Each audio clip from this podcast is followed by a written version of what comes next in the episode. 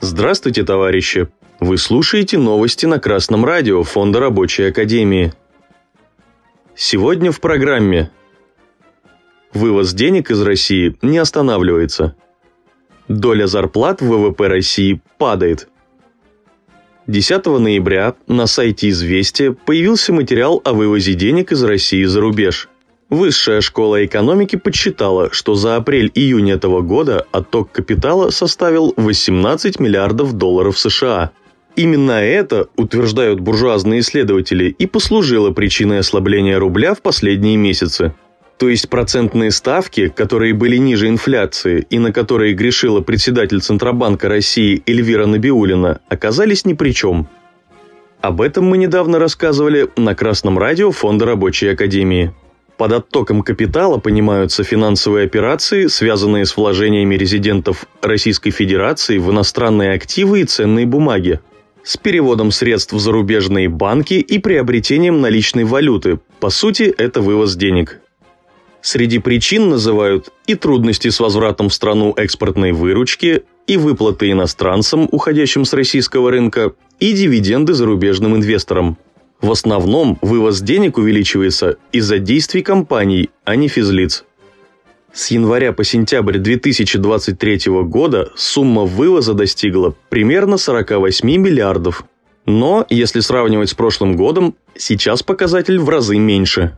За весь 2022 год вывезли 243 миллиарда долларов или 13,5% ВВП. В августе этого года президент страны Владимир Путин заявил, что правительству и Банку России необходимо активнее контролировать отток капитала. В частности, с 16 октября закон обязал ряд экспортеров зачислять на счета в России от 80% валютной выручки, а продавать 90% от этого объема. Пока что мера планируется как временная, на 6 месяцев. Даже во время специальной военной операции, когда страна, по идее, должна бороться с коллективным Западом, 13% ВВП России просто ушли на Запад. Как это объяснить? Только одним. Россия, что бы ни говорили некоторые идеологи, не является империалистическим государством. Сейчас на Земле всего один империалистический хищник, и это США. Остальные капиталистические экономики служат этому хищнику. Донбасские трудящиеся поднялись на борьбу с американским фашизмом на Украине. Трудящиеся России их поддержали. А в это время российские капиталисты подкармливают западную экономику. И делают они это за счет эксплуатации рабочих и удержания их в черте бедности.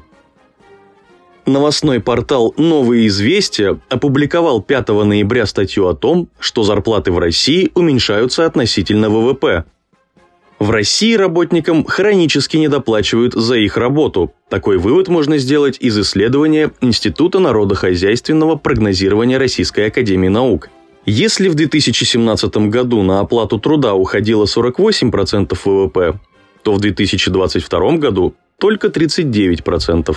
Директор Института народохозяйственного прогнозирования Академии наук Александр Широв заявляет, что с 2004 по 2022 год доля затрат на продовольствие россиян колеблется на уровне 25-27%.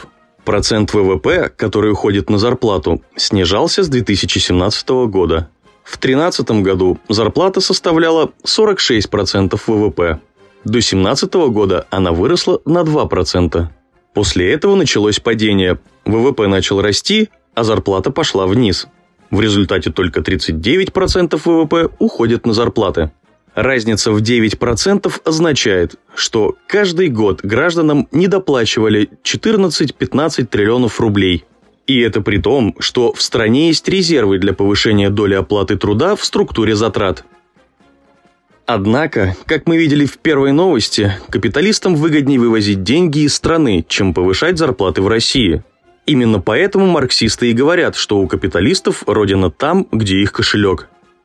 Только диктатура пролетариата обеспечит справедливое распределение богатств, которые создаются руками рабочих. Товарищи рабочие, вступайте в рабочую партию России. Возродим нашу великую советскую родину.